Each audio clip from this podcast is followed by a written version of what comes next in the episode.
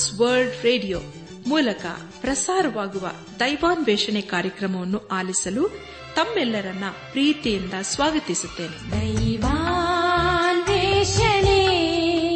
ದೈವಾನ್ವೇಷಣೆ ದೈವಾನ್ವೇಷಣೆ ದೈವಾನ್ವೇಷಣೆ. ಬನ್ನಿ ಪ್ರಿಯರೇ ದೇವರ ವಾಕ್ಯವನ್ನು ಧ್ಯಾನ ಮಾಡುವ ಮುನ್ನ ಕರ್ತನ ಸಮ್ಮುಖದಲ್ಲಿ ನಮ್ಮನ್ನು ತಗ್ಗಿಸಿಕೊಂಡು ನಮ್ಮ ಶಿರವನ್ನು ಭಾಗಿಸಿ ನಮ್ಮ ಕಣ್ಣುಗಳನ್ನು ಮುಚ್ಚಿಕೊಂಡು ದೀನತೆಯಿಂದ ಪ್ರಾರ್ಥನೆ ಮಾಡೋಣ. ನಮ್ಮನ್ನು ಬಹಳವಾಗಿ ಪ್ರೀತಿ ಮಾಡಿ ಸಾಕಿ ಸಲಹುವ ನಮ್ಮ ರಕ್ಷಕನಲ್ಲಿ ತಂದೆಯಾದ ದೇವರೇ, ನಿನ್ನ ಪರಿಶುದ್ಧವಾದ ನಾಮವನ್ನು ಕೊಂಡಾಡಿ ಹಾಡಿ ಸ್ತುತಿಸುತ್ತೇವೆ. ಕರ್ತನೆ ದೇವಾದ ದೇವನೇ, ನಿನ್ನ ನಮ್ಮ ಜೀವಿತದಲ್ಲಿ ಯಾವಾಗಲೂ ಸಹಾಯಕನು, ಪರಾಮರಿಸುವ ಆತನಾಗಿದ್ದುಕೊಂಡು ನಮ್ಮ ಜೀವಿತದಲ್ಲಿ ದೇವ, ನೀನೇ ಪರಾತ್ಪರನಾದ ದೇವರಾಗಿದ್ದುಕೊಂಡು ದಿನವನ್ನು ನಮ್ಮ ನಡೆಸ್ತಾ ಬಂದಿರೋದಕ್ಕೆ ಸ್ತೋತ್ರಪ್ಪ. ನಿನ್ನ ನಮ್ಮನ್ನು ಬೇಟೆಗಾರನ ಬಲೆಯಿಂದಲೂ ಮರಣಕರ ವ್ಯಾಧಿಗಳಿಂದ ತಪ್ಪಿಸಿದಂತಹ ದೇವಾದ ದೇವನ ನೀನೆ. ಹಾಗೂ ನಿನ್ನ ಪ್ರೀತಿ ಕೃಪೆಗಳೆಂಬ ಕಿರೀಟದಿಂದ ನಮ್ಮನ್ನು ಶೃಂಗರಿಸಿ ನಮ್ಮನ್ನು ನೀನು ಕಾಯ್ದು ಕಾಪಾಡಿದೆ ಸ್ತೋತ್ರಪ್ಪ. ಈಗಲೂ ಅದೇ ನಿನ್ನ ವಾಗ್ದಾನದ ಹಸ್ತಗಳಿಗೆ ನಮ್ಮನ್ನೇ ಒಪ್ಪಿಸುತ್ತೇವೆ. ಅಪ್ಪ, ನೀನೇ ನಮ್ಮನ್ನು ಶುದ್ಧೀಕರಿಸು. ನೀನೇ ನಮ್ಮನ್ನು ಆಶೀರ್ವದಿಸು. ನಮ್ಮ ಜೀವಿತಗಳ ಮೂಲಕ ನೀನು ಮಹಿಮೆ ಹೊಂದುದೇವ ಎಲ್ಲ ಮಹಿಮೆ ನೀನು ಮಾತ್ರ ಸಲ್ಲುವುದಾಗಲಿ. ನಮ್ಮ ಪ್ರಾರ್ಥನೆ ಸ್ತೋತ್ರಗಳನ್ನು ಯೇಸುವಿಗಾಗಿ ಕೇಳುತ್ತಂದೆಯೇ ಆಮೇನ್. ವಂದಿತೆ ನಿನಗೆ. ಎನ್ನಾತ್ಮರಕ್ಷಕನೇ ಸ್ತೋತ್ರದ ಕಾಣಿಕೆಯ ಪಿಸುವೆ जीवनायकने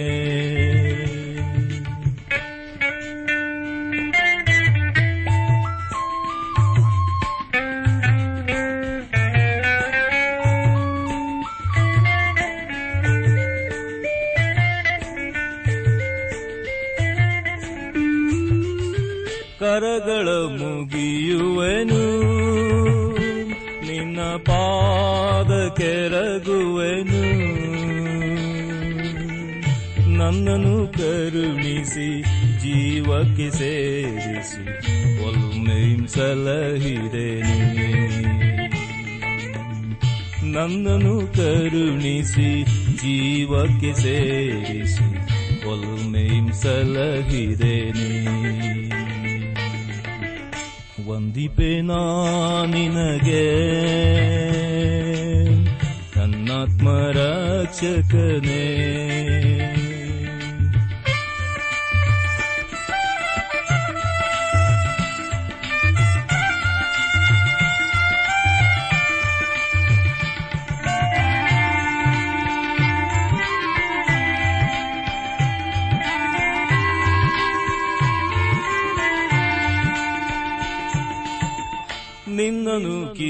ಕೀರ್ತಿಸುವೆ ನನ್ನ ಹೃದಯದಿ ಭಜಿಸುವೆನು.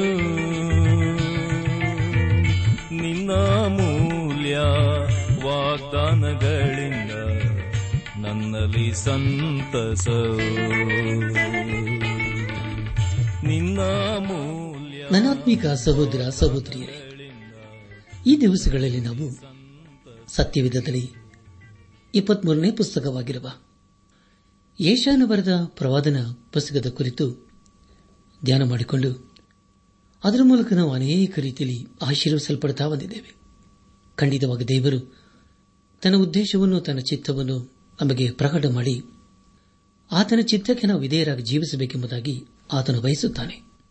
ಕಳೆದ ಕಾರ್ಯಕ್ರಮದಲ್ಲಿ ನಾವು ಏಷ ಪ್ರವಾದನೆ ಗ್ರಂಥ ನಲವತ್ತೊಂಬತ್ತನೇ ಅಧ್ಯಾಯದ ಒಂದರಿಂದ ಇಪ್ಪತ್ತೆರಡನೇ ವಚನಗಳನ್ನು ಧ್ಯಾನ ಮಾಡಿಕೊಂಡು ಅದರ ಮೂಲಕ ನಮ್ಮ ನಿಜ ಜೀವಿತಕ್ಕೆ ಬೇಕಾದ ಅನೇಕ ಆತ್ಮೀಕ ಪಾಠಗಳನ್ನು ಕಲಿತುಕೊಂಡು ಅನೇಕ ರೀತಿಯಲ್ಲಿ ಆಶೀರ್ವಿಸಲ್ಪಟ್ಟಿದ್ದೇವೆ.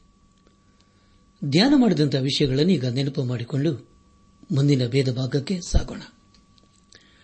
ಯೋಗವನ ಸೇವಕನ ಶ್ರೇಷ್ಠ ಕರ್ತವ್ಯ ಹಾಗೂ ಜೀವನೆಂಬ ತಾಯಿ ಕಳೆದುಕೊಂಡ ಮಕ್ಕಳ ಪುನರಾಗಮನ ಎಂಬ ವಿಷಯಗಳ ಕುರಿತು ನಾವು ಧ್ಯಾನ ಮಾಡಿಕೊಂಡೆವು. ಧ್ಯಾನ ಮಾಡಿದಂಥ ಎಲ್ಲ ಹಂತಗಳಲ್ಲಿ ದೇವಾದಿ ದೇವನೇ ನಮ್ಮನ್ನು ನಡೆಸಿದನು ದೇವರಿಗೆ ಮಹಿಮೆಯುಂಟಾಗಲಿ. ಇಂದು ನಾವು ಏಷಾ ಪ್ರವಾದನೆ ಗ್ರಂಥದ ಐವತ್ತು ಹಾಗೂ ಐವತ್ತೊಂದನೇ ಅಧ್ಯಾಯಗಳನ್ನು ಧ್ಯಾನ ಮಾಡಿಕೊಳ್ಳೋಣ. ಈ ಅಧ್ಯಾಯಗಳಲ್ಲಿ ಬರೆಯಲ್ಪಟ್ಟಿರುವಂತಹ ಮುಖ್ಯ ವಿಷಯಗಳು ಯಹೋವನ ಸೇವಕನ ಭರವಸೆ, ಯಹೋವನ ತನ್ನ ಭಕ್ತರನ್ನು ಧೈರ್ಯಗೊಳಿಸುವುದು ಹಾಗೂ ಚಿಯೋನಿಗೆ ಅವಮಾನವು ತೀರಿ ಮಾನ ಬರುವುದು ಎಂಬುದಾಗಿ. ನನ್ನ ಆತ್ಮಿಕ ಸಹೋದರ ಸಹೋದರಿಯರೇ, ಮುಂದೆ ನಾವು ಧ್ಯಾನ ಮಾಡುವಂತಹ ಎಲ್ಲ ಹಂತಗಳಲ್ಲಿ ದೇವರನ್ನು ಆಚರಿಸಿಕೊಂಡು ಮುಂದೆ ಮುಂದೆ ಸಾಗೋಣ. ಇಸ್ರಾಲರಿಗೆ ಯೇಸು ಕ್ರಿಸ್ತನನ್ನು ಬಿಟ್ಟು ಬೇರೆ ದಾರಿಯಲ್ಲಿಲ್ಲ. ಆದರೆ ಅವರು ಆತನನ್ನು ನಿರಾಕರಿಸಿದರು. ಯೋಹಾನು ಮರದ ಸುವಾರ್ತೆ ಒಂದನೇ ಅಧ್ಯಾಯ ಹನ್ನೊಂದನೇ ವಚನದಲ್ಲಿ ಹೀಗೆ ಓದಿದ್ದೇವೆ ಆತನು ಸ್ವಾಸ್ಥ್ಯಕ್ಕೆ ಬಂದನು. ಆದರೆ ಆತನ ಸ್ವಂತ ಜನರೇ ಆತನನ್ನು ಅಂಗೀಕರಿಸಲಿಲ್ಲ ಎಂಬುದಾಗಿ. ಪ್ರಿಯರೇ, ಆತನು ಎಂಬುದಾಗಿ ಹೇಳುವಾಗ ಯೇಸು ಕ್ರಿಸ್ತನು ಸ್ವಂತ ಜನರು ಎಂಬುದಾಗಿ ಹೇಳುವಾಗ ಅವರೇ ಇಸ್ರಾಯೇಲರು. ಯೇಸು ಕ್ರಿಸ್ತನು ತನ್ನ ಸ್ವಂತ ಜನರಿಗಾಗಿ ಬಂದನು. ಆದರೆ ಅವರು ಆತನನ್ನು ತಮ್ಮ ಜೀವಿತದಲ್ಲಿ ಸ್ವೀಕರಿಸಿಕೊಳ್ಳಲಿಲ್ಲ. ಬದಲಾಗಿ ಆತನನ್ನು ಧಿಕ್ಕರಿಸಿದರು. ಯೇಷ ಪ್ರವಾದನೆ ಗ್ರಂಥ ಐವತ್ತನೇ ಅಧ್ಯಾಯ. ಮೊದಲನೇ ವಚನದಲ್ಲಿ ಹೀಗೆ ಓದುತ್ತೇವೆ ಯೋಗವನ್ನು ಹೀಗನ್ನುತ್ತಾನೆ, ನಾನು ನಿಮ್ಮ ತಾಯಿಯನ್ನು ತ್ಯಜಿಸಿದ ತ್ಯಾಗಪತ್ರವು ಎಲ್ಲಿ ನನ್ನ ಸಾಲಗಾರರಲ್ಲಿ ಯಾರಿಗೆ ನಿಮ್ಮನ್ನು ಮಾರಿಬಿಟ್ಟಿದ್ದೇನೆ ನೋಡಿರಿ. ನಿಮ್ಮ ದ್ರೋಹಗಳ ನಿಮಿತ್ತ ನಿಮ್ಮನ್ನು ಮಾರಿದೆನು. ನಿಮ್ಮ ದ್ರೋಹಗಳಿಗಾಗಿ ನಿಮ್ಮ ತಾಯಿಯನ್ನು ಬಿಟ್ಟೆನು ಎಂಬುದಾಗಿ. ನನ್ನ ಆತ್ಮಿಕ ಸಹೋದರ ಸಹೋದರಿಯರೇ, ಒಬ್ಬ ಕ್ರೂರಿಯಾದಂತಹ ವ್ಯಕ್ತಿಯು ಧರ್ಮೋಪದೇಶಗಳ ಪುಸ್ತಕದ ಇಪ್ಪತ್ನಾಲ್ಕನೇ ಅಧ್ಯಾಯದ ಪ್ರಾರಂಭದ ವಚನಗಳನ್ನು ಅಪಾರ್ಥ ಮಾಡಿಕೊಂಡು ತನ್ನ ಮನಸ್ಸಿಗೆ ಬಂದ ಹಾಗೆ ಮಾಡುತ್ತಾನೆ. ಆದರೆ ದೇವರು ಕ್ರೂರಿಯಲ್ಲ. ಇಲ್ಲಿ ಇಸ್ರಾಯೇಲರನ್ನು ಯಹೋವನಿಗೆ ಧರ್ಮಪತ್ನಿಯನಾಗಿ ಕರೆಯಲಾಗಿದೆ. ಅದರ ಕುರಿತು ನಾವು ಹೊಸೇನು ಬರೆದ ಪ್ರವಾದನ ಗ್ರಂಥದಲ್ಲಿ ಓದುತ್ತೇವೆ. ದೇವರಿಗೆ ಇಸ್ರಾಲರನ್ನು ದೂರ ಬಿಡಬೇಕೆಂಬುದಾಗಿ ಮನಸ್ಸು ಇರಲಿಲ್ಲ. ಆದರೆ ಅವರ ಪಾಪವೇ ಅವರನ್ನು ದೇವರಿಂದ ದೂರ ಮಾಡಿತು.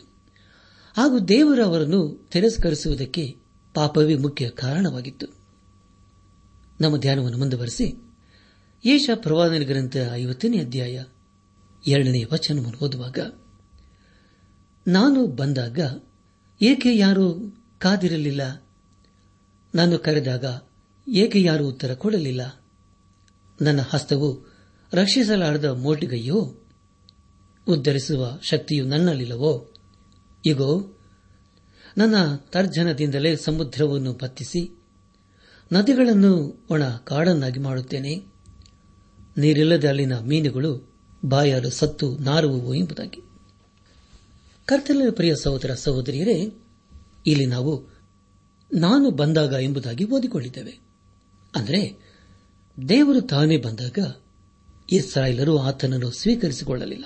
ಅಂದರೆ ಯೇಸು ಕ್ರಿಸ್ತನು ಈ ಲೋಕಕ್ಕೆ ಬಂದಾಗ ತನ್ನ ಸ್ವಂತ ಜನರಾದ ಇಸ್ರಾಯೇಲರು ಆತನನ್ನು ಅಂಗೀಕರಿಸಿಕೊಳ್ಳಲಿಲ್ಲ. ಆತನು ಸೀನಾಯಿ ಬೆಟ್ಟದಿಂದ ಇಳಿದು ಬಂದಾಗ ಎಂಬುದಾಗಿ ಆತನು ಹೇಳಲಿಲ್ಲ. ಯೇಸು ಕ್ರಿಸ್ತನು ಈ ಲೋಕಕ್ಕೆ ದೀನನಾಗಿ ಬಂದಾಗ ಇಸ್ರಾಯೇಲರು ಆತನನ್ನು ಸ್ವೀಕರಿಸಿಕೊಳ್ಳಲಿಲ್ಲ. ಆತನು ತನ್ನ ಸೇವೆಯನ್ನು ಮಾಡುವಾಗ ಆತನನ್ನು ಕೊಂದುಬಿಟ್ಟರು. ಹೊಸ ಒಡಂಬಡಿಕೆಯಲ್ಲಿ ಅಪ್ಪೋಸಲರ ಕೃತ್ಯಗಳ ಪುಸ್ತಕ ಎರಡನೇ ಅಧ್ಯಾಯ, ಇಪ್ಪತ್ತೆರಡರಿಂದ ಇಪ್ಪತ್ನಾಲ್ಕನೇ ವಚನಗಳಲ್ಲಿ ಹೀಗೆ ಓದುತ್ತೇವೆ. ಇಸ್ರಾಯೇಲ್ ಜನರೇ, ನನ್ನ ಮಾತುಗಳನ್ನು ಲಾಲಿಸಿರಿ. ನಜರೀತಿನ ಯೇಸು ಇದ್ದಾನಲ್ಲ, ದೇವರ ನಿಮಗೂ ತಿಳಿದಿರುವಂತೆ ಆತನ ಕೈಯಿಂದ ಮಾತುಗಳನ್ನು, ಅದ್ಭುತಗಳನ್ನು ಸೂಚಕ ಕಾರ್ಯಗಳನ್ನು ನಿಮ್ಮಲ್ಲಿ ನಡೆಸಿ, ಆತನನ್ನು ತನಗೆ ಮೆಚ್ಚುಗೆಯಾದವನೆಂದು ನಿಮಗೆ ತೋರಿಸಿಕೊಟ್ಟನು. ಆ ಯೇಸು ದೇವರ ಸ್ಥಿರ ಸಂಕಲ್ಪಕ್ಕೂ, ಭವಿಷ್ಯದ ಜ್ಞಾನಕ್ಕೂ ಅನುಸಾರವಾಗಿ ಒಪ್ಪಿಸಲ್ಪಟ್ಟಿರಲು, ನೀವು ಅನ್ಯ ಜನರ ಕೈಯಿಂದ ಆತನನ್ನು ಶಿಲುಬೆಗೆ ಹಾಕಿಸಿಕೊಂಡಿರಿ ಆತನನ್ನು ದೇವರು ಮರಣ ವೇದನೆಗಳಿಂದ ಬಿಡಿಸಿ ಎಬ್ಬಿಸಿದನು. ಯಾಕೆಂದರೆ ಮರಣವು ಆತನನ್ನು ಹಿಡಿಕೊಂಡಿರುವುದು ಅಸಾಧ್ಯವಾಗಿತ್ತು ಎಂಬುದಾಗಿ. ಪ್ರಿಯ ದೇವಜನರೇ, ಇದು ಎಂಥ ಅದ್ಭುತವಾದಂತಹ ವೇದ ವಚನಗಳಲ್ಲವೇ ದೇವರು ಇಲ್ಲಿ ಸ್ಪಷ್ಟವಾಗಿ ಹೇಳುವುದೇನೆಂದರೆ, ಇಸ್ರಾಯೇಲರು ತಮ್ಮ ದೇವರನ್ನು ತಿರಸ್ಕರಿಸಿದ್ದರಿಂದ ಅವರು ದೇವರಿಂದ ತಿರಸ್ಕೃತರಾದರು ಎಂಬುದಾಗಿ. ಯಶಪ್ರವಾದನೆ ಗ್ರಂಥ ಐವತ್ತನೇ ಅಧ್ಯಾಯ, ನಾಲ್ಕನೇ ವಚನದಲ್ಲಿ ಹೀಗೆ ಓದುತ್ತೇವೆ. ಬಳಲಿ ಹೋದವರನ್ನು ಮಾತುಗಳಿಂದ ಸುಧಾರಿಸುವುದಕ್ಕೆ ನಾನು ಬಲ್ಲವನಾಗುವಂತೆ ಕರ್ತನಾದ ಯೋಹವನ್ನು ಶಿಕ್ಷಿತರ ನಾಲ್ಗೇನು ನನಗೆ ದಯಪಾಲಿಸಿದ್ದಾನೆ. ಬೆಳ ಬೆಳಗು ನನ್ನನ್ನು ಎಚ್ಚರಿಸಿ, ಶಿಕ್ಷಿತರಂತೆ ನಾನು ಕೇಳುವ ಹಾಗೆ ನನ್ನ ಕಿವಿಯನ್ನು ಜಾಗರಗೊಳಿಸುತ್ತಾರೆ ಎಂಬುದಾಗಿ. ಪ್ರಿಯರೇ ಯೇಸುಕ್ರಿಸ್ತನನ್ನು ದೇವರ ಸೇವಕನಂತೆ ಕರೆಯಲಾಗಿದೆ. ಯೇಸುಕ್ರಿಸ್ತನು ತನ್ನ ತಂದೆಯ ಚಿತ್ತವನ್ನು ನೆರವೇರಿಸುವುದಕ್ಕೆ ದೀನನಾಗಿ ಈ ಲೋಕಕ್ಕೆ ಬಂದನು. ಯೇಸುಕ್ರಿಸ್ತನು ದೇವರ ವಾಕ್ಯವನ್ನು ತನ್ನ ಜೀವಿತದ ಪ್ರಾರಂಭದ ಮೂವತ್ತು ವರ್ಷಗಳಲ್ಲಿ ಧ್ಯಾನ ಮಾಡಿದನು. ಪ್ರಿಯರ, ಇದೆಂಥ ಅದ್ಭುತವಾದಂತಹ ವಿಷಯವಲ್ಲವೇ? ಹಾಗಾದರೆ ನಾವು ದೇವರ ವಾಕ್ಯವನ್ನು ಧ್ಯಾನ ಮಾಡುತ್ತಾ ಇದ್ದೇವೆಯೋ? ಆದಿಕಾಂಡ ಪುಸ್ತಕ ಮೊದಲನೇ ಅಧ್ಯಾಯ ಮೊದಲನೇ ವಾಚನದಿಂದ ಪ್ರಕಟಣೆ ಪುಸ್ತಕದ ಇಪ್ಪತ್ತೆರಡನೇ ಅಧ್ಯಾಯ ಇಪ್ಪತ್ತೊಂದನೇ ವಚನಗಳಲ್ಲಿ ದೇವರು ಯಾವುದೋ ಒಂದು ವಾಕ್ಯದಿಂದ ನಮ್ಮ ಸಂಗಡ ಮಾತಾಡಬಹುದು. ಆದ್ದರಿಂದ ನಾವು ದೇವರ ವಾಕ್ಯವನ್ನು ಸಂಪೂರ್ಣವಾಗಿ ಓದಿ ಧ್ಯಾನ ಮಾಡಿಕೊಳ್ಳೋಣ. ದೇವರು ಮಾತಾಡುವಾಗ ನಾವು ಅದನ್ನು ಕೇಳಿಸಿಕೊಳ್ಳಬೇಕು. ಯಾಕೆಂದರೆ ಪ್ರಿಯರೇ, ದೇವರ ಮಾತುಗಳು ಯಾವಾಗಲೂ ಅದ್ಭುತವಾಗಿರುತ್ತವೆ. ಆ ಮಾತುಗಳು ನಮ್ಮನ್ನು ಎಚ್ಚರಿಸುತ್ತದೆ, ಆಧರಿಸುತ್ತದೆ. ಆತನ ಚಿತ್ತ ಏನು ಎಂಬುದಾಗಿ ತಿಳಿಯಪಡಿಸುತ್ತದೆ. ಏಷಪ್ರವಾದನ ಗ್ರಂಥ ಐವತ್ತನೇ ಅಧ್ಯಾಯ. ಐದನೇ ವಚನವನ್ನು ಓದುವಾಗ, ಕರ್ತನಾದ ಯೋಹವನ್ನು ತನ್ನ ಕಿವಿಯೆಂದು ತೆರೆದಿದ್ದಾನೆ, ನಾನು ಎದುರು ಬೀಳಲಿಲ್ಲ, ವಿಮುಖನಾಗಲು ಇಲ್ಲ ಎಂಬುದಾಗಿ. ಪ್ರಿಯರೇ, ಈ ಮಾತು ಯೇಸು ಕ್ರಿಸ್ತನ ಕ್ರೂಜೆ ಮೇಲೆ ತನ್ನನ್ನು ತಾನು ಸಮರ್ಪಿಸಿಕೊಂಡ ನಂತರದ ಕುರಿತು ತಿಳಿಸಿಕೊಡುತ್ತದೆ. ವಿಮೋಚನಕಾಂಡ ಪುಸ್ತಕ ಇಪ್ಪತ್ತೊಂದನೇ ಅಧ್ಯಾಯ. ಪ್ರಾರಂಭದ ಆರು ವಚನಗಳಲ್ಲಿ ಹೀಗೆ ಓದುತ್ತೇವೆ. ನಿಮ್ಮಲ್ಲಿ ಯಾವನಾದರೂ ಇಬ್ರಿಯನನ್ನು ದಾಸತ್ವಕ್ಕಾಗಿ ಕೊಂಡುಕೊಂಡರೆ ಆ ಇಬ್ರಿಯನು ಆರು ವರ್ಷ ದಾಸನಾಗಿದ್ದು ಏಳನೆಯ ವರ್ಷದಲ್ಲಿ ಏನೋ ಕೊಡದೆ ಬಿಡುಗಡೆಯಾಗಿ ಹೋಗಬೇಕು. ಅವನು ಮದುವೆ ಇಲ್ಲದವನಾಗಿ ಬಂದಿದ್ದರೆ ಒಂಟಿಗನಾಗಿಯೇ ಹೊರಟು ಹೋಗಬೇಕು. ಹೆಂಡತಿಯುಳ್ಳವನಾಗಿ ಬಂದಿದ್ದರೆ ಹೆಂಡತಿಯೂ ಅವನ ಜೊತೆಯಲ್ಲಿ ಹೋಗಬೇಕು. ಅವನ ಯಜಮಾನನು ಅವನಿಗೆ, ಮದುವೆ ಮಾಡಿಸಿದ ಪಕ್ಷದಲ್ಲಿ ಆ ಹೆಂಡತಿಯಲ್ಲಿ ಗಂಡು ಇಲ್ಲವೇ ಹೆಣ್ಣು ಮಕ್ಕಳು ಹುಟ್ಟಿದರೆ? ಆ ಹೆಂಡತಿಯು, ಅವಳ ಮಕ್ಕಳು ಯಜಮಾನನ ಸೊತ್ತಾಗುವರು. ದಾಸನು ಒಂಟಿಗನಾಗಿಯೇ ಹೊರಟು ಹೋಗಬೇಕು. ಆದರೆ ಆ ದಾಸನು, ನಾನು ನನ್ನ ಯಜಮಾನನನ್ನು, ನನ್ನ ಹೆಂಡತಿ ಮಕ್ಕಳನ್ನು ಪ್ರೀತಿಸುತ್ತೇನೆ. ಆದ್ದರಿಂದ ಅವರನ್ನು ಅಗಲಿ ಬೆಳೆಗಳಿಗಾಗಿ ಹೋಗಲೊಲ್ಲನೆಂದು ದೃಢವಾಗಿ ಹೇಳಿದರೆ ಅವನ ಯಜಮಾನನು ದೇವರ ಬಳಿಗೆ ಅವನನ್ನು ಕರೆಕೊಂಡು ಬಂದು, ಕದದ ಹತ್ತಿರ ಅಥವಾ ಬಾಗಿಲಿನ ನಿಲುವು ಪಟ್ಟಿಗಳ ಹತ್ತಿರ ನಿಲ್ಲಿಸಿ, ಅವನ ಕಿವಿಯನ್ನು ಸಲಾಕೆಯಿಂದ ಚುಚ್ಚಬೇಕು. ಆ ಹೊತ್ತಿನಿಂದ ಇವನು ಶಾಶ್ವತವಾಗಿ ಅವನಿಗೆ ದಾಸನಾಗಿರಬೇಕು ಎಂಬುದಾಗಿ. ನನ್ನಾತ್ಮಿಕ ಸಹೋದರ, ಸಹೋದರಿಯರೇ, ಇಲ್ಲಿ ಆ ವ್ಯಕ್ತಿಯು ಶಾಶ್ವತವಾಗಿ ತನ್ನ ಯಜಮಾನನಿಗೆ ದಾಸನಾಗುತ್ತಾನೆ. ಅದಕ್ಕೆ ಕಾರಣ ಅವನು ತನ್ನ ಯಜಮಾನನನ್ನು ಪ್ರೀತಿ ಮಾಡುತ್ತಾನೆ ಹಾಗೂ ದಾಸೆಯನ್ನು ಮದುವೆ ಮಾಡಿಕೊಂಡು ಆಕೆಯನ್ನು ಬಿಟ್ಟು ಹೋಗುವುದಕ್ಕೆ ನಿರಾಕರಿಸುವುದೇ ಆಗಿದೆ ಪ್ರಿಯರೇ, ಈ ಎಲ್ಲಾ ಸಂಗತಿಗಳು ಯೇಸುಕ್ರಿಸ್ತನಿಗೆ ಹೋಲಿಕೆಯಾಗಿದೆ. ಕೀರ್ತನೆ ನಲವತ್ತು, ಆರರಲ್ಲಿ ಹೀಗೆ ಓದುತ್ತೇವೆ, ಯಜ್ಞ ನೈವೇದ್ಯಗಳು ನಿನಗೆ ಇಷ್ಟವಲ್ಲ, ಸರ್ವಾಂಗ ಹೋಮಗಳನ್ನಾಗಲಿ ದೋಷ ಪರಿಹಾರಕ ಯಜ್ಞಗಳನ್ನಾಗಲಿ ನೀನು ಅಪೇಕ್ಷಿಸಲಿಲ್ಲ, ಆದರೆ ಶ್ರವಣ ಶಕ್ತಿಯನ್ನು ನನಗೆ ಅನುಗ್ರಹಿಸಿದೆಯೇ ಎಂಬುದಾಗಿ. ಪ್ರಿಯ ದೇವಜನರೇ, ಅದರ ಕುರಿತು ನಾವು ಇಬ್ರಿಯರು ಬರೆದ ಪತ್ರಿಕೆ ಹತ್ತನೇ ಅಧ್ಯಾಯ ಆರನೇ ವಚನದಲ್ಲಿ ಹೀಗೆ ಓದುತ್ತೇವೆ. ಆದುದರಿಂದ ಕ್ರಿಸ್ತನು ಭೂಲೋಕದೊಳಗೆ ಬಂದಾಗ, ದೇವರೇ, ಯಜ್ಞ ನೈವೇದ್ಯಗಳು ನಿನಗೆ ಇಷ್ಟವಾಗಿರಲಿಲ್ಲ. ನನಗೆ ದೇಹವನ್ನು ಸಿದ್ಧ ಮಾಡಿಕೊಟ್ಟಿ ಸರ್ವಾಂಗ ಹೋಮಗಳಲ್ಲಿಯೂ ದೋಷ ಪರಿಹಾರಕ ಯಜ್ಞಗಳಲ್ಲಿಯೂ ನೀನು ಸಂತೋಷ ಪಡಲಿಲ್ಲ ಎಂಬುದಾಗಿ. ಪ್ರಿಯ ಸಹೋದರ ಸಹೋದರಿಯರೇ, ಕೀರ್ತನೆಗಳ ಪುಸ್ತಕ ನಲವತ್ತನೇ ಅಧ್ಯಾಯ ಇಪ್ಪತ್ತರಲ್ಲಿ ಶ್ರವಣ ಶಕ್ತಿಯನ್ನು ನನಗೆ ಅನುಗ್ರಹಿಸಿದೆ ಎಂಬುದಾಗಿ ಇಬ್ರಿಯರಿಗೆ ಬರೆದ ಪತ್ರಿಕೆ ಹತ್ತನೇ ಅಧ್ಯಾಯ ಐದನೇ ವಚನದಲ್ಲಿ ನನಗೆ ದೇಹವನ್ನು ಸಿದ್ಧ ಮಾಡಿಕೊಟ್ಟೆ ಎಂಬುದಾಗಿ ಓದಿಕೊಂಡಿದ್ದೇವೆ. ಯೇಸು ಕ್ರಿಸ್ತನು ಈ ಲೋಕಕ್ಕೆ ಬಂದು ಕೊನೆಯಲ್ಲಿ ಕಲ್ವಾರಿ ಕ್ರೂಜಿಯಲ್ಲಿ ತನ್ನ ಜೀವಿತವನ್ನು ಸಮರ್ಪಿಸಿಕೊಂಡನು. ಆತನಲ್ಲಿ ತನ್ನ ದೇಹವನ್ನು ಸಮರ್ಪಿಸಿದನು. ಆ ದೇಹವನ್ನು ಶಿಲುವೆಗೆ ಜಡಿದರು. ಆತನು ಅದೇ ದೇಹದಿಂದ ಪರಲೋಕಕ್ಕೆ ಏರಿ ಹೋದನು. ಆತನು ನಮ್ಮನ್ನು ಪ್ರೀತಿ ಮಾಡುವುದರಿಂದ ನಾವು ಆತನ ಸಂಗಡ ಪರಲೋಕದಲ್ಲಿ ಇರಬೇಕೆಂಬುದಾಗಿ ಆತನು ಅಪೇಕ್ಷಿಸುತ್ತಾನೆ. ದೇವರಿಗೆ ಸ್ತೋತ್ರವಾಗಲಿ.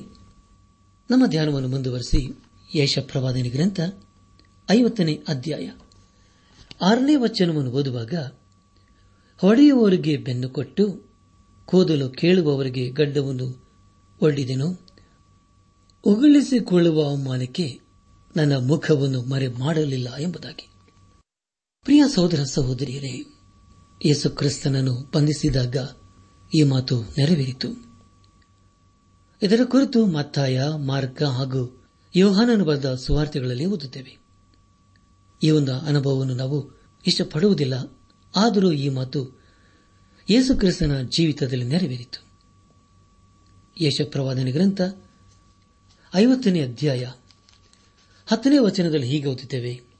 ನಿಮ್ಮೊಳಗೆ ಯಾವನು ಯೋಹೋವನಲ್ಲಿ ಭಯಭಕ್ತಿ ಇಟ್ಟು ಆತನ ಸೇವಕನ ಮಾತನ್ನು ಕೇಳುವನು, ಕತ್ತಲಲ್ಲಿ ನಡೆಯುತ್ತಾ ಬೆಳಕಿಲ್ಲದವನು ಯೋಹೋವನ ನಾಮದಲ್ಲಿ ಭರವಸೆಬಿಟ್ಟು ತನ್ನ ದೇವರನ್ನು ಆಧಾರ ಮಾಡಿಕೊಳ್ಳಲಿ ಎಂಬುದಾಗಿ. ಪ್ರಿಯರೇ, ದೇವರ ಸೇವಕನಾದ ಯೇಸುಕ್ರಿಸ್ತನ ಮಾತನ್ನು ನಾವು ಕೇಳಬೇಕೆಂಬುದಾಗಿ ಪವಿತ್ರ ಆತ್ಮನು ನಮಗೆ ಕೇಳಿಕೊಳ್ಳುತ್ತಾನೆ. ಹನ್ನೊಂದನೇ ವಚನದಲ್ಲಿ ಹೀಗೆ ಓದುತ್ತೇವೆ. ಓಹೋ, ಬೆಂಕಿ ಇಕ್ಕಿ ಸುತ್ತಮುತ್ತಲು ಕೊಳ್ಳಿಗಳನ್ನು ಹತ್ತಿಸಿಕೊಂಡಿರುವವರೇ, ನಿಮ್ಮ ಬೆಂಕಿಯ ಬೆಳಕಿನಲ್ಲಿಯೂ ನೀವು ಹತ್ತಿಸಿದ ಕೊಳ್ಳಿಗಳ ನಡುವೆಯೂ ನಡೆದರೂ ನಡೆಯಿರಿ. ಈಗೋ ನನ್ನ ಹಸ್ತದಿಂದ ನಿಮ್ಮ ಗಾಗುವ ಗತಿಯು ಇದೇ ದುಃಖಕ್ಕೆ ಒಳಗಾಗಿ ಸಾಯುವರಿ ಎಂಬುದಾಗಿ. ಪ್ರಿಯ ದೇವ ಜನರೇ, ದೇವರ ವಾಕ್ಯವು ನಮ್ಮನ್ನು ಕೇಳಿಕೊಳ್ಳುತ್ತದೆ. ನಂತರ ಅದೇ ವಾಕ್ಯವು ನಮ್ಮನ್ನು ಎಚ್ಚರಿಸುತ್ತದೆ. ಯೇಸುಕ್ರಿಸ್ತನು ಈ ಲೋಕಕ್ಕೆ ಬೆಳಕಾಗಿ ಬಂದನು. ಆ ಬೆಳಕಿನಲ್ಲಿ ನಾವು ನಡೆಯಬೇಕೆಂಬುದಾಗಿ ದೇವರ ವಾಕ್ಯವು ನಮಗೆ ತಿಳಿಸಿಕೊಡುತ್ತದೆ. ಇದರ ಮೂಲಕ ಪವಿತ್ರಾತ್ಮನು ನಮಗೆ ಎಚ್ಚರಿಕೆಯನ್ನು ನೀಡುತ್ತಾ ಇದ್ದಾನೆ. ಅದನೆಂದರೆ ನಾವು ಬೆಳಕಿನಲ್ಲಿ ನಡೆಯಬೇಕು, ಇಲ್ಲದಿದ್ದರೆ ಬೆಂಕಿಯ ಪಾಲಾಗುತ್ತೇವೆ ಎಂಬುದಾಗಿ. ಪ್ರಿಯರೇ, ಬೆಳಕಿನ ಮಾರ್ಗವು ಯೇಸುಕ್ರಿಸ್ತನ ಮೂಲಕ ನಮಗೆ ಪ್ರಕಟವಾಗಿದೆ. ಒಂದು ವೇಳೆ ನಾವು ದೇವರ ಮಾತನ್ನು ತಿರಸ್ಕರಿಸುವುದಾದರೆ ನಿತ್ಯ ನರಕಕ್ಕೆ ಪಾತ್ರರಾಗುತ್ತೇವೆ. ಇಲ್ಲಿಗೆ ಏಷಾ ಪ್ರವಾದನೆ ಗ್ರಂಥದ ಐವತ್ತನೇ ಅಧ್ಯಾಯವು ಮುಕ್ತಾಯವಾಯಿತು. ಇಲ್ಲಿವರೆಗೂ ದೇವಾದ ದೇವನೇ ನಮ್ಮ ನಡೆಸಿದನು. ದೇವರಿಗೆ ಮಹಿಮೆಯುಂಟಾಗಲಿ. ಮುಂದೆ ನಾವು ಏಷ ಪ್ರವಾದನೆ ಗ್ರಂಥದ ಐವತ್ತೊಂದನೇ ಅಧ್ಯಾಯವನ್ನು ಧ್ಯಾನ ಮಾಡಿಕೊಳ್ಳೋಣ. ಈ ಅಧ್ಯಾಯದ ಮುಖ್ಯ ಪ್ರಸ್ತಾಪ ಯುಹೋವನು ತನ್ನ ಭಕ್ತರನ್ನು ಧೈರ್ಯಗೊಳಿಸುವುದು ಹಾಗೂ ಚಿಯೋನಿಗೆ ಅವಮಾನವು ತೀರಿ ಮಾನ ಬರುವುದು ಎಂಬುದಾಗಿ. ಪ್ರಿಯರೇ ಮುಂದೆ ನಾವು ಧ್ಯಾನ ಮಾಡುವಂತಹ ಎಲ್ಲ ಹಂತಗಳಲ್ಲಿ ದೇವರನ್ನು ಆಚರಿಸಿಕೊಳ್ಳೋಣ. ಜೀವ ಸ್ವರೂಪನಾದ ದೇವರು ಇಸ್ರಾಯೇಲರ ಜೀವಿತದಲ್ಲಿ ಉನ್ನತವಾದ ಯೋಜನೆಯನ್ನು ಹಾಕಿಕೊಂಡಿದ್ದಾನೆ. ಅದೇ ರೀತಿಯಲ್ಲಿ ಪ್ರಿಯರೇ, ಆತನ ವಿಶ್ವಾಸಿಗಳ ಸಭೆಯ ವಿಷಯದಲ್ಲಿ ಯೋಜನೆಯನ್ನು ಹಾಕಿಕೊಂಡಿದ್ದಾನೆ ಎನ್ನುವ ವಿಷಯ ಅದನ್ನು ಎಂದಿಗೂ ಮರೆಯಬಾರದು. ಐವತ್ತನೇ ಅದಿದ ಕೊನೆಯ ವಚನದಲ್ಲಿ ದೇವರು ನಮ್ಮನ್ನು ಎಚ್ಚರಿಸಿದನು. ದೇವ ಜನರಾದ ಇಸ್ರಾಯೇಲರು ಎಂಬುದಾಗಿ ಹೇಳುವಾಗ ನಾವು ವಿಶ್ವಾಸಿಗಳ ಸಭೆಗೆ ಎಂಬುದಾಗಿ ನಾವು ತಿಳಿಯಬಾರದು. ಇಸ್ರಾಯೇಲರಿಗೆಂದು ಹೇಳುವಾಗ ನಾವು ಇಸ್ರಾಲರಿಗೆ ಎಂಬುದಾಗಿ ತಿಳಿಯಬೇಕು. ಯಶಪ್ರವಾದನ ಗ್ರಂಥದ ಐವತ್ತೊಂದನೇ ಅಧ್ಯಾಯದಲ್ಲಿ ದೇವರು ಮಲಗಿರುವ ಅಥವಾ ಆಲಸ್ಯಗಾರವಿರುವಂತಹ ಇಸ್ರಾಲರನ್ನು ಎಚ್ಚರಿಸುತ್ತಿದ್ದಾನೆ.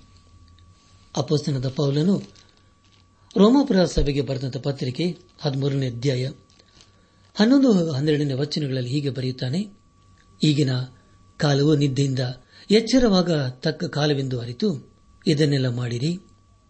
ನಾವು ಕ್ರಿಸ್ತನನ್ನು ಮೊದಲು ನಂಬಿದ ಕಾಲದಲ್ಲಿ ಇದ್ದದಕ್ಕಿಂತ ಈಗ ನಮ್ಮ ವಿಮೋಚನೆಯು ಹತ್ತಿರವಾಯಿತು. ಈರುಳು ಬಹಳ ಮಟ್ಟಿಗೆ ಕಳೆಯಿತು. ಹಗಲು ಸಮೀಪವಾಯಿತು. ಕತ್ತಲೆಗೆ ಅನುಗುಣವಾದ ಕೃತ್ಯಗಳನ್ನು ಬಿಟ್ಟು ಬೆಳಕಿಗೆ ಅನುಗುಣವಾದ ಆಯುಧಗಳನ್ನು ಧರಿಸಿಕೊಳ್ಳೋಣ ಎಂಬುದಾಗಿ. ನನ್ನಾತ್ಮೀಕ ಸಹೋದರ ಸಹೋದರಿಯರೇ, ನಮ್ಮ ಧ್ಯಾನವನ್ನು ಮುಂದುವರೆಸಿ ಏಷ ಪ್ರವಾದನೆ ಗ್ರಂಥ ಐವತ್ತೊಂದನೇ ಅಧ್ಯಾಯ ಮೊದಲನೇ ವಚನದಲ್ಲಿ ಓದುವಾಗ, ಸಧರ್ಮ ನಿರತರಾದ ಯಹೋವನ ಭಕ್ತರೇ, ನನ್ನ ಮಾತನ್ನು ಕೇಳಿರಿ. ನೀವು ಯಾವ ಬಂಡೆಯೊಳಗಿಂದ ಒಡೆದು ತೆಗೆಯಲ್ಪಟ್ಟಿರಿ? ಯಾವ ಗುಂಡಿಯಿಂದ ತೋಡಲ್ಪಟ್ಟಿರಿ ಎಂಬುದನ್ನು ನೋಡಿರಿ ಎಂಬುದಾಗಿ. ಪ್ರಿಯರೇ ಇಲ್ಲಿ ದೇವರು ಎಚ್ಚರಿಕೆಯನ್ನು ಕೊಡುತ್ತಿದ್ದಾನೆ. ದೇವರನ್ನು ಇಸ್ರೇಲರು ಅರಿಯಬೇಕು ಹಾಗೂ ನೀತಿಯ ಮಾರ್ಗದಿಂದ ದೇವರನ್ನು ಅರಿಯಬೇಕೆಂಬುದಾಗಿ ದೇವರು ಅಪೇಕ್ಷಿಸುತ್ತಿದ್ದಾನೆ. ಎದ್ದೇಳಿರಿ, ಕೇಳಿರಿ. ನಿಮಗಾಗಿ ನಾನು ಒಂದು ಯೋಜನೆಯನ್ನು ಹಾಕಿಕೊಂಡಿದ್ದೇನೆಂಬುದಾಗಿ ದೇವರು ಹೇಳುವಂತ ಅರ್ಥವೂ ಇದೇ ಆಗಿದೆ. ಐವತ್ತೊಂದನೇ ಅಧ್ಯಾಯ. ಎರಡನೇ ವಚನದಲ್ಲಿ ಹೀಗೆ ಗೊತ್ತಿದ್ದೇವೆ ನಿಮ್ಮ ಪಿತೃಗಳಾದ ಅಬ್ರಹಾಮನನ್ನು ನಿಮ್ಮನ್ನು ಹೆತ್ತ ಸರಳನ್ನು ದೃಷ್ಟಿಸಿರಿ. ಅಬ್ರಹಾಮನು ಒಬ್ಬನೇ ಇದ್ದಾಗ ನಾನು ಅವನನ್ನು ಕರೆದು, ಆಶೀರ್ವದಿಸಿ ಸಂತಾನದಿಂದ ಹೆಚ್ಚಿಸಿದನಲ್ಲವೇ ಎಂಬುದಾಗಿ. ಪ್ರಿಯ ಸಹೋದರ, ಸಹೋದರಿಯರೇ, ಇಲ್ಲಿ ದೇವರು ಇಸ್ರಾಲರಿಗೆ ಹೇಳುವುದೇನೆಂದರೆ, ನಾನು ಅಬ್ರಾಹ್ಮನನ್ನು ಕರೆದು ಆಶೀರ್ವದಿಸಿದ ಹಾಗೆ ನಿಮ್ಮನ್ನು ಸಹ ಆಶೀರ್ವದಿಸುತ್ತೇನೆ ಎಂಬುದಾಗಿ. ಯಶಪ್ರವಾದನೆ ಗ್ರಂಥ ಐವತ್ತೊಂದನೇ ಅಧ್ಯಾಯ. ನಾಲ್ಕನೇ ವಚನವನ್ನು ಓದುವಾಗ, ನನ್ನ ಜನರೇ ಆಲಿಸಿರಿ, ನನ್ನ ಪ್ರಜೆಗಳೇ ಕಿವಿಗೊಡಿರಿ. ಧರ್ಮೋಪದೇಶವು ನನ್ನಿಂದ ಹೊರಡುವುದು, ನನ್ನ ನ್ಯಾಯ ಬೋಧನೆಯನ್ನು ಜನಾಂಗಗಳಿಗೆ ಬೆಳಕನಾಗಿ ಸ್ಥಾಪಿಸುವೆನು ಎಂಬುದಾಗಿ. ಪ್ರಿಯರೇ, ಇಸ್ರಾಯೇಲರು, ಈಗ ಇದೇ ನಮ್ಮ ದೇಶವೆಂದು ಹೇಳಬೇಕಾಗಿದೆ. ಐದನೇ ವಚನದಲ್ಲಿ ಹೀಗೆ ಓದುತ್ತೇವೆ, ನನ್ನ ರಕ್ಷಣಾ ಧರ್ಮದ ಕಾರ್ಯವು ಸಮೀಪಿಸಿದೆ ನನ್ನ ವಿಮೋಚಕನ ಕ್ರಿಯೆಯು ತಲೆದೋರಿದೆ. ನನ್ನ ಹಸ್ತವು ಜನಾಂಗಗಳಿಗೆ ನ್ಯಾಯ ತೀರಿಸುವುದು. ದ್ವೀಪ ನಿವಾಸಿಗಳು ನನ್ನನ್ನು ನಿರೀಕ್ಷಿಸಿಕೊಂಡು ನನ್ನ ಹಸ್ತಕಾರ್ಯಕ್ಕೆ ಕಾದಿರುವರು ಎಂಬುದಾಗಿ. ಪ್ರಿಯರಿ, ಯೇಸು ಕ್ರಿಸ್ತನು ನೀತಿವಂತನಾಗಿದ್ದಾನೆ. ಯಾಕೆಂದರೆ ಆತನೇ ಸದಾಕಾಲಕ್ಕೂ ನೀತಿವಂತನೆಂಬುದಾಗಿ ದೇವರ ವಾಕ್ಯ ತಿಳಿಸಿಕೊಡುತ್ತದೆ. ಇಲ್ಲಿ ದೇವರು ಹೇಳುವುದೇನೆಂದರೆ, ನಾನು ಜನಾಂಗಗಳಿಗೆ ನ್ಯಾಯ ತೀರಿಸುತ್ತೇನೆ ಹಾಗೂ ನನ್ನ ಮೂಲಕ ರಕ್ಷಣೆಯು ಪ್ರಕಟವಾಗುತ್ತದೆ ಎಂಬುದಾಗಿ. ದೇವರ ಕೈಯೋದು ರಕ್ಷಣೆಯ ಕೈ ಎಂಬುದಾಗಿ. ಯೇಷ ಪ್ರವಾದನ ಗ್ರಂಥದ ಐವತ್ಮೂರನೇ ಅಧ್ಯಾಯದಲ್ಲಿ ನಾವು ಓದುತ್ತೇವೆ. ತಂದೆಯಾದ ದೇವರು ತನ್ನ ಮಗನಾದ ಯೇಸು ಕ್ರಿಸ್ತನ ಮೂಲಕ ತನ್ನ ನೀತಿಯ ಕಾರ್ಯವನ್ನು ಸಾಧಿಸಿದ್ದಾನೆ. ಅದಕ್ಕಾಗಿ ಆತನು ಹೇಳುವುದೇನೆಂದರೆ, ಮುಂದೆ ಒಂದು ದಿನ ಈ ಸರಳರನ್ನು ನಾನು ಬಿಡಿಸಿ ಕಾಯುತ್ತೇನೆ ಎಂಬುದಾಗಿ. ಹನ್ನೊಂದನೇ ವಚನದಲ್ಲಿ ಹೀಗೆ ಓದುತ್ತೇವೆ, ಯಹೋವನು ವಿಮೋಚಿಸಿದವರು ಹಿಂತಿರುಗಿ ಶಾಶ್ವತ ಸಂತೋಷವೆಂಬ ಕಿರೀಟವನ್ನು ಧರಿಸಿಕೊಂಡು ಉತ್ಸಾಹ ಧ್ವನಿಯೊಡನೆ ಚೆಯೋನಿಗೆ ಸೇರುವರು. ಹರ್ಷಾನಂದಗಳನ್ನು ಅನುಭವಿಸುವರು. ಮೊರೆಯೂ ಕರಕರೆಯೂ ತೊಲಗಿ ಹೋಗುವವು ಎಂಬುದಾಗಿ. ಪ್ರಿಯ ಸಹೋದರ ಸಹೋದರಿಯರೇ, ಚೆಯೋನದು ಅದು ಭೂಮಿಯಲ್ಲಿ ಇರುವಂತಹ ಒಂದು ಸ್ಥಳವಾಗಿದೆ. ಅದನ್ನು ನಾವು ಯರುಸಲೇಮಿನ ಪಕ್ಕದಲ್ಲಿ ನಾವು ಕಾಣಬಹುದು. ಹದಿನೈದನೇ ವಚನದಲ್ಲಿ ಹೀಗೆ ಓದುತ್ತೇವೆ. ಅಲೆಗಳು, ಬೋರ್ಗರೆಯುವಷ್ಟು ಸಮುದ್ರವನ್ನು ರೇಗಿಸುವ ನಿನ್ನ ದೇವರಾದ ಯಹೋವನ್ನು ನಾನೇ, ಸೇನಾಧೀಶ್ವರನಾದ ಯಹೋವನೆಂಬುದೇ ನನ್ನ ನಾಮಧೇಯ ಎಂಬುದಾಗಿ. ಪ್ರಿಯ ಸಹೋದರ, ಸಹೋದರಿಯರೇ, ದೇವರ ಬ್ರಹಾಮನನ್ನು ಕರೆದು ನಡೆಸಿದ ಹಾಗೆ ತನ್ನ ಜನರಾದ ಇಸ್ರಾಲರನ್ನು ನಡೆಸುವನಾಗಿದ್ದಾನೆ ಅದರ ಕುರಿತು ಎರೆಮೆಯ ಪ್ರವಾದನೆ ಗ್ರಂಥ ಇಪ್ಪತ್ಮೂರನೇ ಅಧ್ಯಾಯ ಇಂಟಿನ ವಚನದಲ್ಲಿ ಓದುತ್ತೇವೆ. ದಯಮಾಡಿ ಸಮಯ ಮಾಡಿಕೊಂಡು ಎರೆಮೆಯ ಪ್ರವಾದನೆ ಗ್ರಂಥ ಇಪ್ಪತ್ಮೂರನೇ ಅಧ್ಯಾಯ ಎಂಟನೇ ವಚನವನ್ನು ಓದಿಕೊಳ್ಳಬೇಕೆಂಬುದಾಗಿ ನಿಮ್ಮನ್ನು ನಾನು ಪ್ರೀತಿಯಿಂದ ಕೇಳಿಕೊಳ್ಳುತ್ತೇನೆ. ಒಂದು ದಿನ ಬರುತ್ತದೆ, ಆಗ ಇಸ್ರಾಳರು ಐಗುಪ್ತದಿಂದ ಬಿಡುಗಡೆಯನ್ನು ಆತನು ಮಾಡಿದ ಕಾರ್ಯವನ್ನು ಸಂಪೂರ್ಣವಾಗಿ ಮರೆತು ಹೋಗುತ್ತಾರೆ. ಅವರ ಭವಿಷ್ಯತ್ತು ದೇವರೇ ಆಗಿದ್ದಾನೆ. ಇದು ಅದ್ಭುತವಾದಂತಹ ಅನುಭವವಾಗಿದೆ. ಅದನ್ನು ಮರೆಯುವುದಕ್ಕೆ ಸಾಧ್ಯವೇ ಇಲ್ಲ. ದೇವರು ಅವರಿಗೆ ಹೇಳುವುದೇನೆಂದರೆ ಹೇಳಿರಿ, ನಾನು ನಿಮಗೆ ಮಾಡಿದ್ದನ್ನು ನೀವೇ ಕಣ್ಣಾರೆ ಕಾಣುವಿರಿ ಎಂಬುದಾಗಿ. ಹದಿನೈದನೇ ವಚನ ಮೂಲಕ ನಾವು ತಿಳ್ಕೊಳ್ಳುವುದೇನೆಂದರೆ, ಈಗ ನಾವು ಯರುಸಲೆಮನ್ನು ಕಾಣಬೇಕಾಗಿದೆ. ದಾವಿದನಿಗೆ ಹಾಗೂ ದೇವರಿಗೆ ಅದೊಂದು ಅತಿ ಪ್ರಿಯ ನಗರವಾಗಿತ್ತು. ದೇವರು ಅದನ್ನು ಇನ್ನೂ ಸುಂದರವಾಗಿ ಇರಿಸಲು ಇಷ್ಟಪಡುತ್ತಾನೆ. ಹಾಗೂ ತನ್ನ ಜನರನ್ನು ಅಲ್ಲಿಗೆ ಸೇರಿಸಲಿದ್ದಾನೆ. ಯರುಸಲಮೇ ಎದ್ದೇಳು. ನಿನ್ನ ಮೂಲಕ ನಾನು ಅದ್ಭುತ ಕಾರ್ಯವನ್ನು ಮಾಡುತ್ತೇನೆ ಎಂಬುದಾಗಿ ದೇವರು ಹೇಳುತ್ತಿದ್ದಾನೆ. ಕೊನೆಯದಾಗಿ ಯಶ ಐವತ್ತೊಂದನೇ ಅಧ್ಯಾಯ, ಇಪ್ಪತ್ತೆರಡು ಹಾಗೂ ಇಪ್ಪತ್ಮೂರನೇ ವಚನಗಳನ್ನು ಓದುವಾಗ, ಪ್ರಿಯರೇ ಇಸ್ರಾಲರ ವಿರೋಧಿಗಳು ದೇವರ ನ್ಯಾಯ ತೀರ್ಪಿನಿಂದ ತಪ್ಪಿಸಿಕೊಳ್ಳುವುದಕ್ಕೆ ಸಾಧ್ಯವಿಲ್ಲ.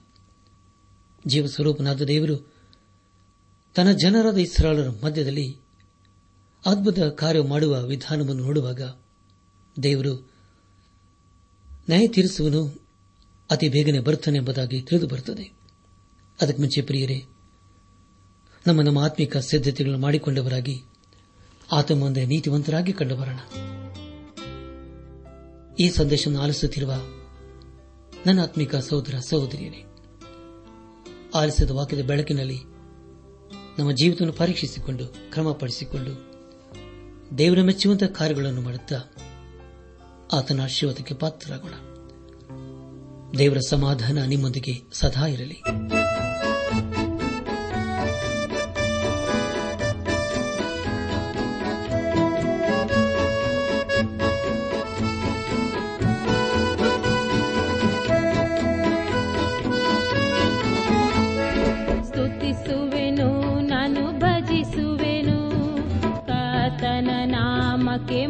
ಮಹಿಮೆಯನು ಸಲ್ಲಿಸಿ ಎಂದು ನಮಿಸುವೆನು.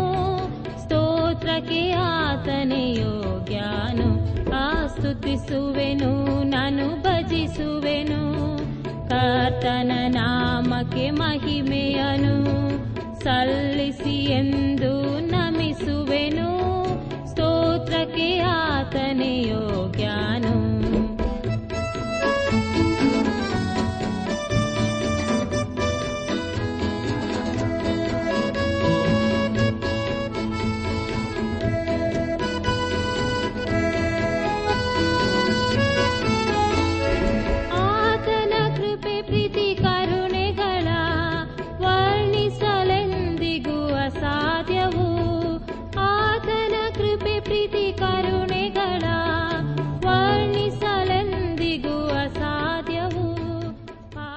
ನನ್ನ ಆತ್ಮೀಕ ಸಹೋದರ ಸಹೋದರಿಯರೇ, ಇಂದು ದೇವರು ನಮಗೆ ಕೊಡುವ ವಾಗ್ದಾನ, ಕರ್ತನ ಆತ್ಮನು ಯಾರಲ್ಲಿದ್ದಾನೋ ಅವರಿಗೆ ಬಿಡುಗಡೆ ಉಂಟು.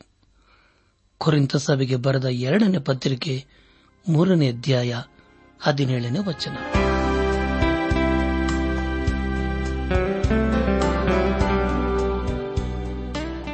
ದೈವಾನ್ವೇಷಣೆ ಕಾರ್ಯಕ್ರಮ ಹೇಗಿತ್ತು ಪ್ರಿಯರೇ?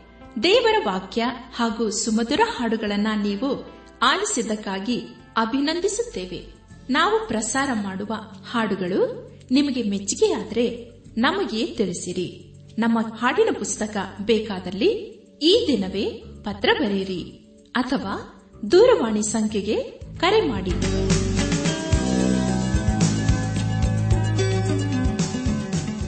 ನಮ್ಮ ವಿಳಾಸ ದೈವಾನ್ ವೇಷಣೆ ಟ್ರಾನ್ಸ್ ವರ್ಲ್ಡ್ ರೇಡಿಯೋ ಇಂಡಿಯಾ ಟಪಾಲು ಪೆಟ್ಟಿಗೆ ನಾಲ್ಕು ಮೂರು, ಎರಡು ಸೊನ್ನೆ, ಬೆಂಗಳೂರು, ನಲವತ್ಮೂರು. ದೈವಾನ್ ವೇಷಣೆ Trans World Radio India post box four three two zero Bangalore forty three ದೂರವಾಣಿ ಸಂಖ್ಯೆ ಒಂಬತ್ತು ಎಂಟು ನಾಲ್ಕು ಐದು ಆರು ಒಂದು ಆರು ನಾಲ್ಕು ಒಂದು ಎರಡು. ನಮ್ಮ ಇಮೇಲ್ ವಿಳಾಸ Kannada TTB at radio eight eight two dot com ನಮಸ್ಕಾರ, ಪ್ರಿಯರೇ.